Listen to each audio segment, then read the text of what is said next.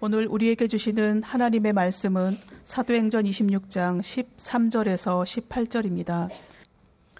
왕이여 정오가 되어 길에서 보니 하늘로부터 해보다 더 밝은 빛이 나와 내 동행들을 둘러 비추는지라. 우리가 다 땅에 엎드러짐에 내가 소리를 들으니 히브리 말로 이르되 사오라 사오라 네가 어찌하여 나를 박해하느냐? 가시채를 뒷발질하기가 네게 고생이니라 내가 대답하되 주님 누구시니이까? 주께서 이르시되 나는 네가 박해하는 예수라. 일어나 너의 발로 서라.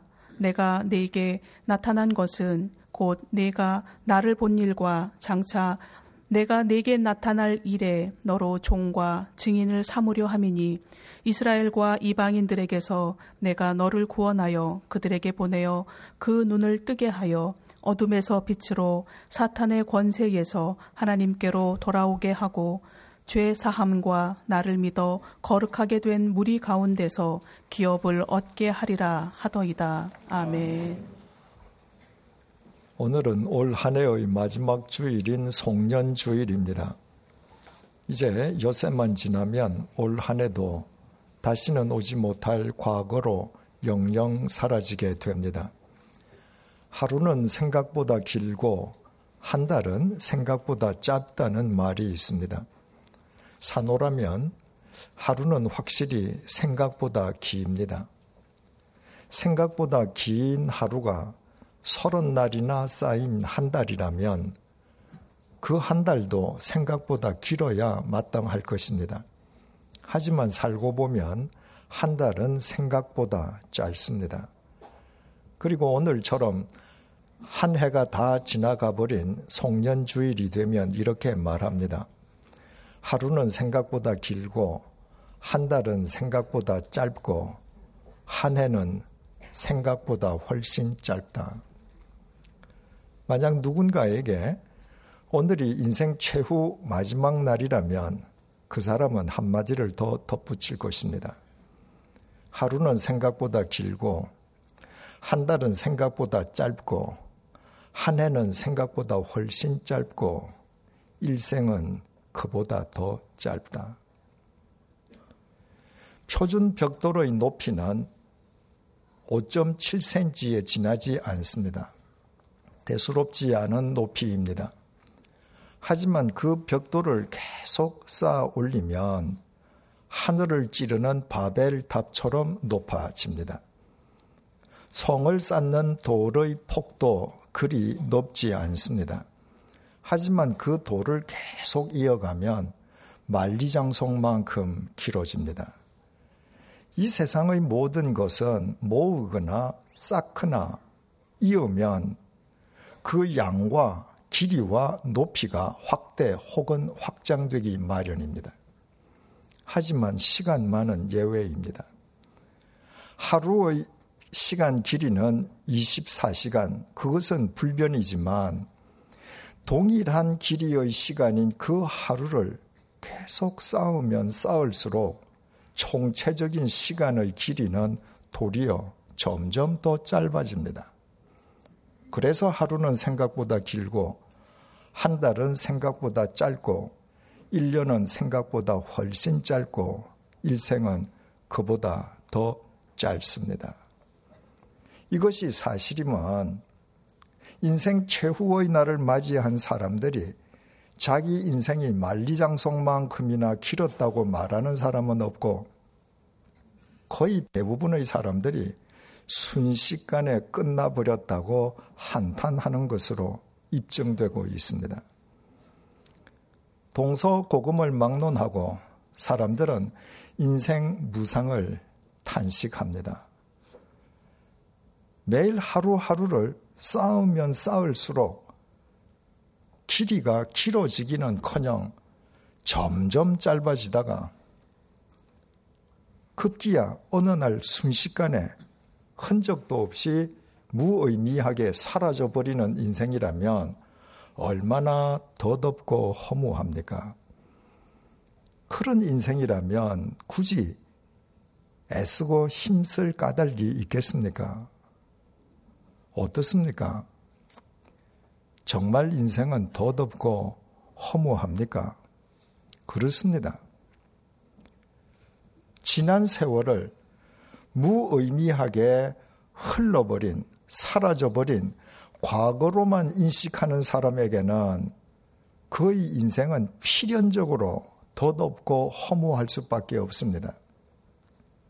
그 사람에게는 현재도 미래도 순식간에 무의미한 과거로 증발되어 버릴 것이기 때문입니다.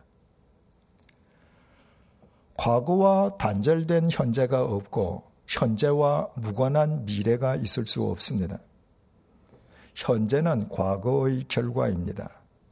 그러므로 과거의 연장선상에서 현재를 새로운 미래를 일구기 위한 발판으로 삼는 사람에게는 지난 세월 역시 그 현재와 미래를 거치면서 새로운 의미로 되살아나게 됩니다. 과거, 현재, 미래가 각각 단절되는 것이 아니라 매일매일의 일상 속에서 한데 어우러져 그 모든 시간들이 인생 경륜으로 삶의 지혜로 뿌리 깊은 영성으로 되살아나게 되는 것입니다. 그런 사람의 인생은 결코 짧지도 덧없거나 허무하지도 않습니다. 그 사람의 과거는 사라지지 않고 언제나 현재와 미래 속에서 새로운 의미로 계속 되살아나기 때문입니다. 오늘은 성년 주일인 동시에 예수님의 성탄을 축하하는 성탄 주일이기도 합니다. C.S. 루이스의 표현대로 성자 하나님께서 인간의 역사 속으로 침투해 들어오신 사건이 예수님의 성탄입니다. 예수님의 성탄으로 인류의 기원이 주 전과 주 후로 나뉘어졌습니다. 성탄 이전과 예수님의 성탄 이후로 나뉘어지게 된 것입니다. 예수님께서 이 땅에 오시기 이전의 과거가 이 땅에 강림하신 예수님 안에서 그 의미가 새로워진 것입니다. 구약 성경, 예수님께서 오시기 이전의 구약 성경이 신약 성경의 예수님 안에서 그 의미가 새로워진 것과 같습니다. 누가복음 4장에 의하면 이 땅에서 공생애를 시작하신 예수님께서는 당신이 자라나신 나사렛의 회당에서 구약 성경 이사야 61장을 읽으심으로 당신이 이 땅에 오신 목적을 친히 밝히셨습니다. 누가복음 4장 18절에서 19절 말씀입니다. 주의 성령이 내게 임하셨으니 이는 가난한 자에게 복음을 전하게 하시려고 내게 기름을 부으시고 나를 보내사 포로된 자에게 자유를 눈먼 자에게 다시 보게 함을 전파하며 눌린 자를 자유롭게 하고 주의 은혜의 해를 전파하게 하려 하심이라. 예수님께서 이 땅에 오신 목적은 영육 간에 핍절한 사람들에게 복음을 전하시는 것이었습니다. 그것은 단지 복음에 대한 정보 혹은 지식의 전달을 의미하지 않았습니다. 예수님께 복음 전파는 죄와 악의 포로된 인간에게 자유를 주시고 세상에 보이는 것에만 시선이 고정되어 있는 인간으로 하여금 보이는 것 너머의 보이지 않는 영혼을 보게 하시고 자기 욕망의 억압 속에 갇혀 있는 인간에게 해방을 주시는 것이었습니다. 한마디로 말해서 하나님께서 구약 성경 레위기 25장을 통해 약속하신 신년의 해방을 실행하시는 것이었습니다. 일평생토록 죄와 악의 쇠사슬에 묶여서 목전의 것만 바라보는 근시 안으로 자기 욕망의 억압 속에 갇혀 살아가는 인생이라면 설령 새해를 100번을 맞는다 할지라도 그 모든 시간은 순식간에 무의미한 과거로 증발해 버릴 것이요. 그보다 더 덧없고 허무한 인생은 없을 것입니다. 그 인생을 아무리 미화한다 한들 이스라엘 백성들을 400년 동안 예속했던 이집트 노예살이와 조금도 다를 바가 없습니다. 그러나 그 사람들이 자신을 억압하고 있는 유무형의 모든 억압 속에서 예수님의 은혜로 출애굽하여 보이는 광야 너머의 보이지 않는 약속의 땅 가나안을 지향하면서 살게 된다면 그들에게 주어진 새로운 현재와 미래 속에서 지나간 이집트 노예살이 과거의 시간까지도 새로운 시간으로 되살아나게 되는 것입니다. 예수님께서는 이 살아있는 복음을 우리에게 전해주시고 우리의 것으로 삼아주시기 위해 2000년 전에 이 땅에 오셨던 것입니다. 그리고 그 예수님께서 오늘 성탄주일과 송년주일을 동시에 맞는 우리를 위해 2000년 전부터 예비해 두신 말씀이 바로 오늘 본문 말씀입니다. 바울은 지금 아그리파 왕의 요청으로 베스도 총독이 개최한 청문회장에서 자기 변증을 하고 있습니다. 바울에게 자기 변증은 주님을 증언하는 것이었습니다. 바울은 지금 예수님을 부정하면서 교회를 짓밟던 자기에게 예수님께서 어떻게 임해 주셨는지를 청문회장에서 증언하고 있습니다. 예루살렘에서 213km나 떨어져 있는 다메섹의 그리스도인들까지 색출하기 위해서 다메섹으로 향하던 청년 바울에게 예수님께서 정오의 태양보다 더 밝은 빛으로 임하셨습니다. 그 빛으로 인해서 바울과 그의 일행은 모두 땅바닥에 고꾸라지고 말았습니다. 예수님께서 그들 가운데 유독 청년 바울을 지목하시어 당시 그의 이름인 사울로 그를 부르시면서 그에게 말씀하셨습니다. 14절입니다. 우리가 다 땅에 엎드러짐에 내가 소리를 들으니 히브리 말로 이르되 사울아 사울아 네가 어찌하여 나를 박해하느냐 가시채를 뒷발질하기가 네게 고생이니라. 예수님께서 하신 말씀의 의미에 대해서는 지난 시간에 생각해 보았습니다. 오늘 우리가 주목할 것은 예수님께서 청년 바울에게 히브리어로 말씀하셨다는 사실입니다. 청년 바울은 로마인이거나 인도인이 아니었습니다. 단지 로마 시민권 소유자였을 뿐 청년 바울은 엄연히 유태인이었습니다. 예수님께서도 이 땅에 유태인으로 오셨댔습니다. 따라서 유태인이셨던 예수님께서 유태인 청년 바울에게 유태인의 상용어인 히브리어로 말씀하신 것은 지극히 당연한 일일 뿐 조금도 새삼스러울 것이 없습니다. 그런데도 본문은 예수님께서 청년 바울에게 히브리어로 말씀하셨음을 굳이 밝히고 있습니다. 전혀 특별한 일이 아닌데도 마치 대단한 일인 것처럼 특기하고 있는 것입니다. 대체 그 이유가 무엇이겠습니까? 예수님께서 당신을 짓밟던 청년 폭도 바울에게 당신을 맞추어 주셨음을 강조하기 위함입니다.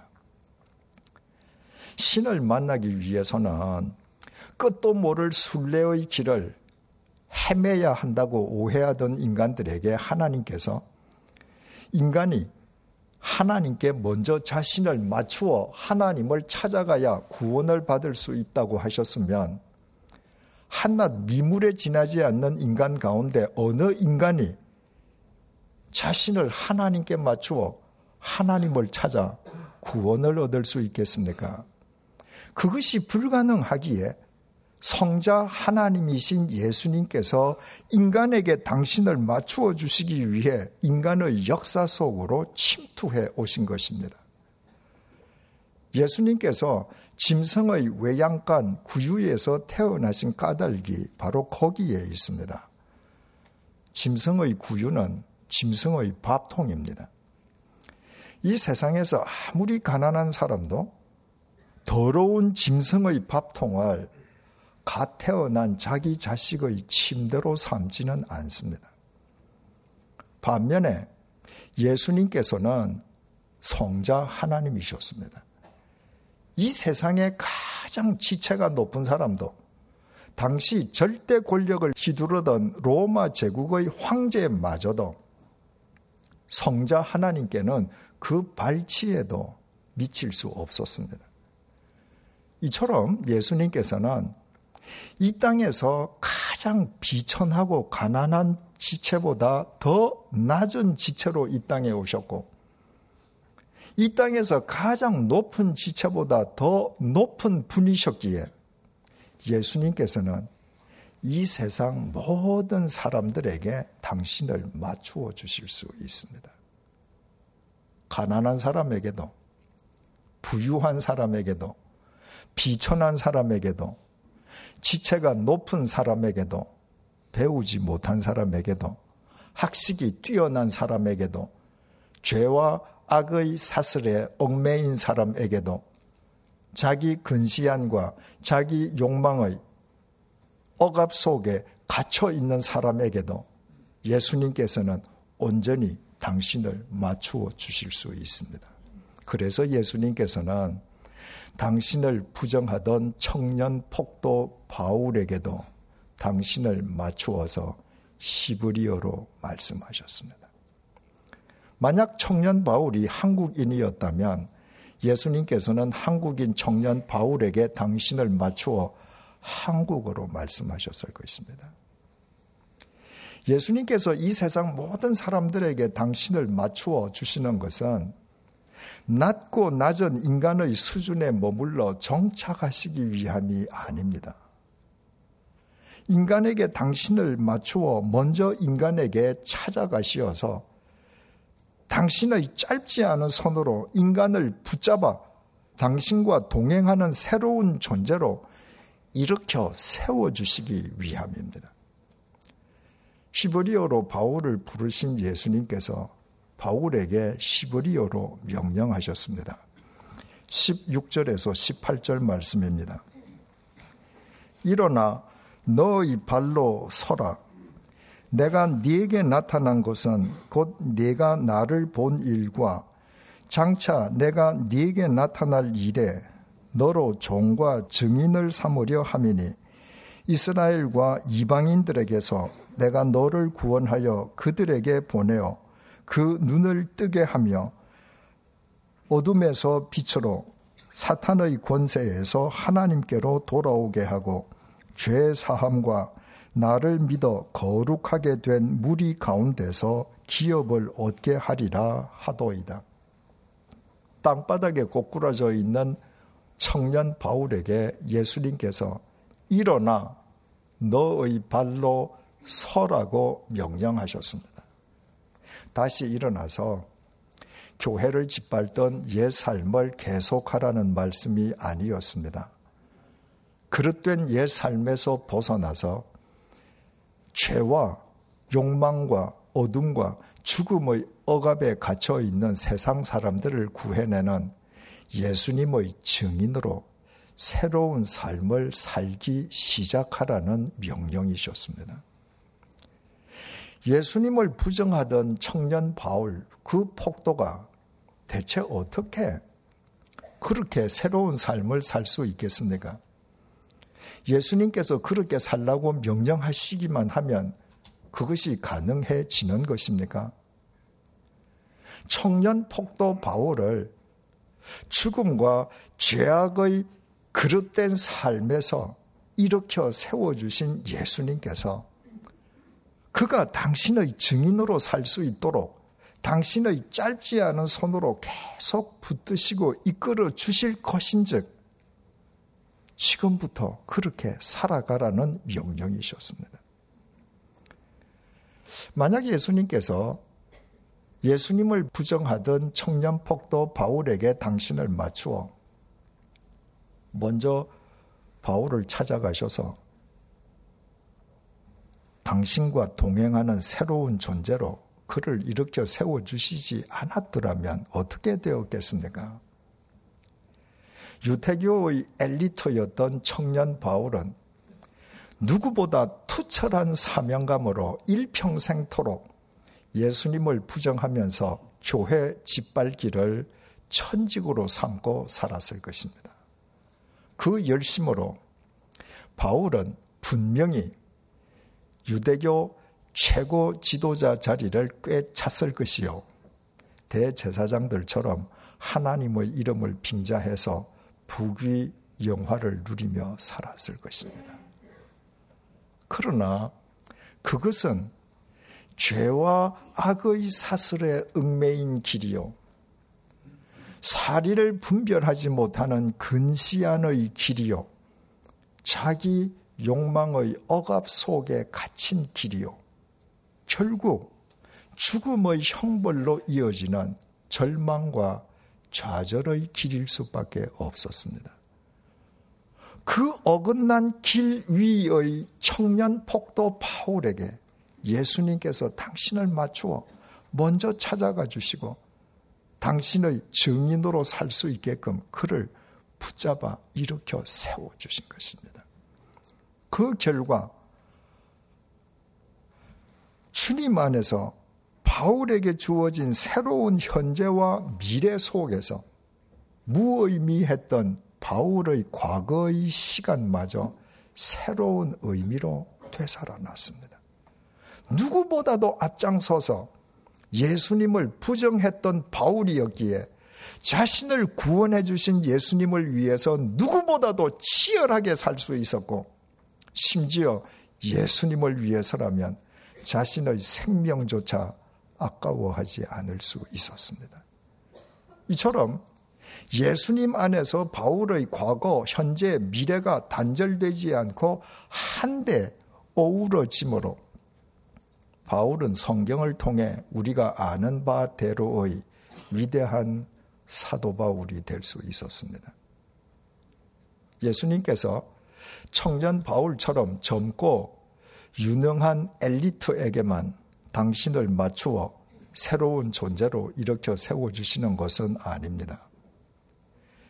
예루살렘 성전 동쪽 출입문인 니카노르 문은 예루살렘 출입문 가운데에서 가장 아름다워 사람들은 그 문을 미문, 비우티풀 게이트라고 불렀습니다. 사도행전 3장에 의하면 그 미문 앞에는 매일 구걸로 연명하는 거린이 앉아 있었습니다. 사도행전 4장 22절은 선천성 하반신 마비자였던 그 거린의 나이가 40여 세였다고 밝혀주고 있습니다. 2000년 전 당시 평균 수명으로 40여 세라면 이미 인생 말년에 접어든 나이였습니다. 특히 거린이라면 죽음을 앞둔 노인과 마찬가지였습니다. 선천성 하반신 마비자로 태어나서 인생 말년에 접어들기까지 구걸로 연명해서 살아가야 하는 거린이라면 그 거린은 가장 가난하고 비천하고 불쌍한 인간 표상이었습니다. 그 선천성 하반신 마비자 거린이 매일 아름다운 미문 앞에서 구걸을 했기에 아름다운 미문과 대조된 그의 몰골은 더 비참하고 더 불쌍해 보였을 것입니다. 베드로가 요한과 함께 성전에서 기도하기 위해서 그 미문을 들어가려 하다가 자기에게 적선을 요청하는 그 거린을 응시했습니다. 베드로가 그 거린에게 자기를 주목할 것을 요청했고 거린은 베드로에게서 무엇을 얻을까 하고 베드로에게 자기의 온 시선을 집중시켰습니다.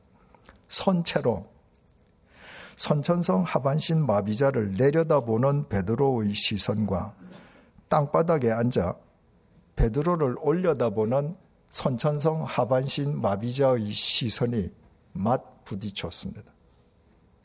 베드로가 그의 눈동자를 들여다보며 말을 했습니다.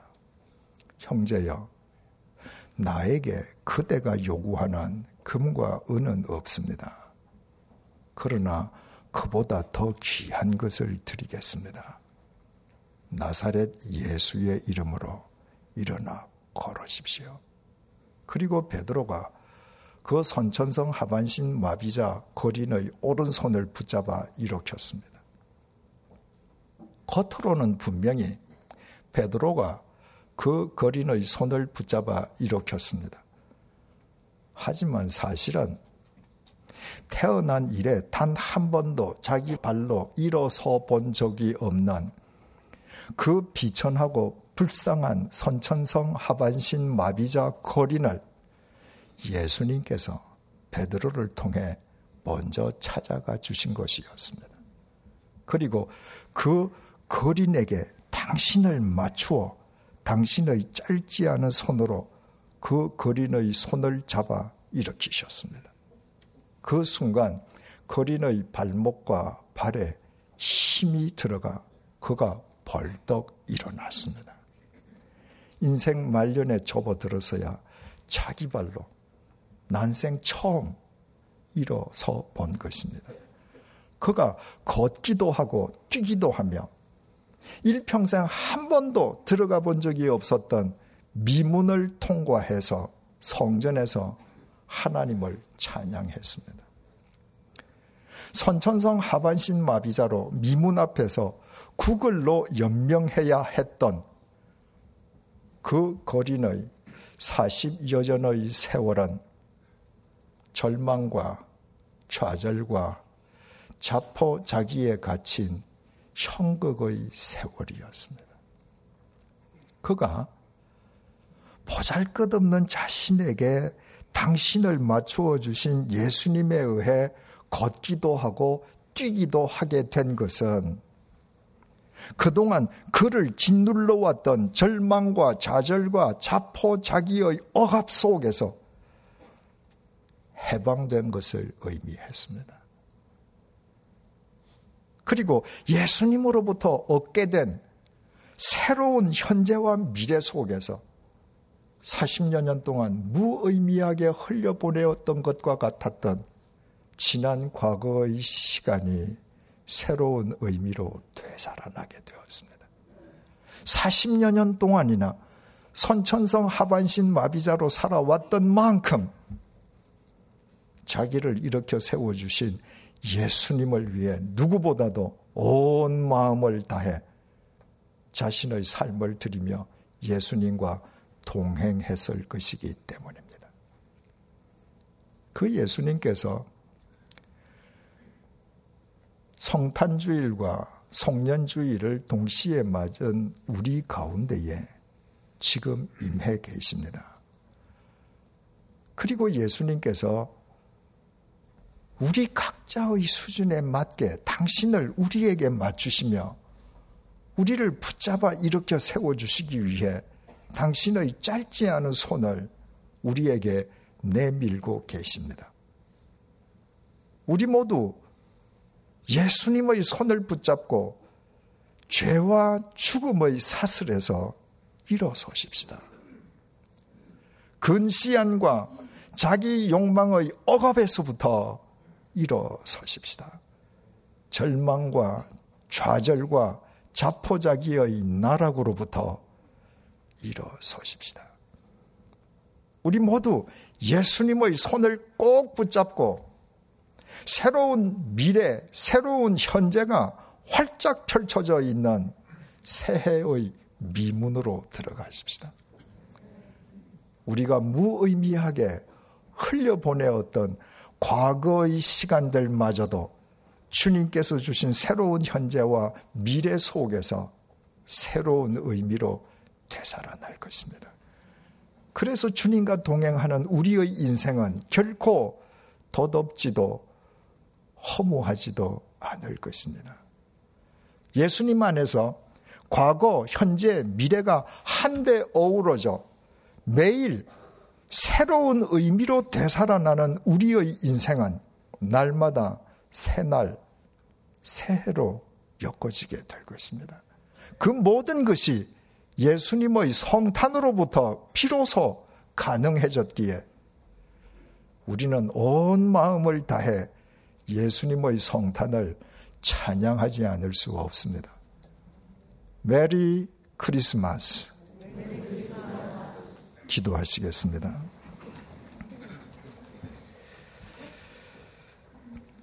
이 기쁜 성탄절, 우리에게 당신을 맞추어 우리를 찾아와 주시고, 우리를 붙잡아 일으켜 세워 주시기 위해 당신의 짧지 않은 손을 우리에게 내밀고 계시는 예수님. 송년주의를 맞아 우리 모두 예수님의 손을 의지하여 죄와 죽음의 속박에서 일어서게 해 주십시오. 자기 근시안과 자기 욕망의 억압에서 일어서게 해 주십시오. 절망과 좌절과 자포자기의 나락에서 일어서게 해 주십시오. 예수님의 손을 꼭 붙잡고 우리 앞에 활짝 펼쳐져 있는 새로운 현재와 미래의 미문으로 들어가게 해 주십시오. 그 현재와 미래 속에서 무의미했던 우리의 과거마저 새로운 의미로 되살아나게 해 주셔서 덧없거나 허무한 인생이 아니라 매일매일 예수님의 증인으로 살아가는 진정한 새해를 누리게 해 주십시오. 베드로와 요한이 기도하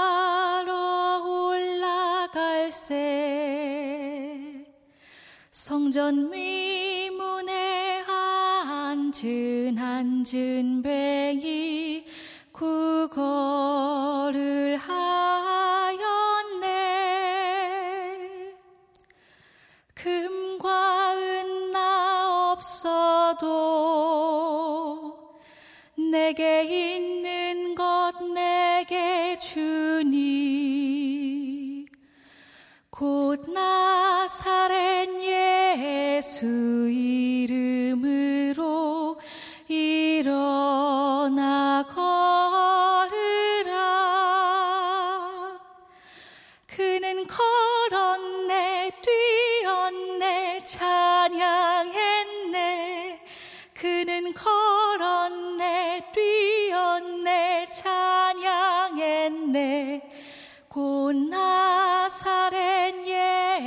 예수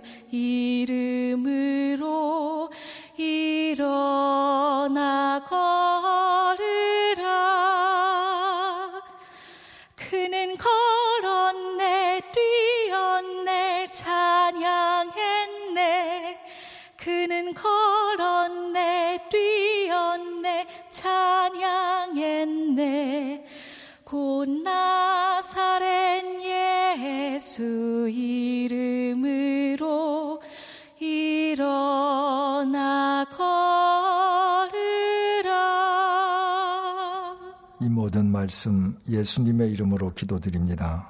아멘.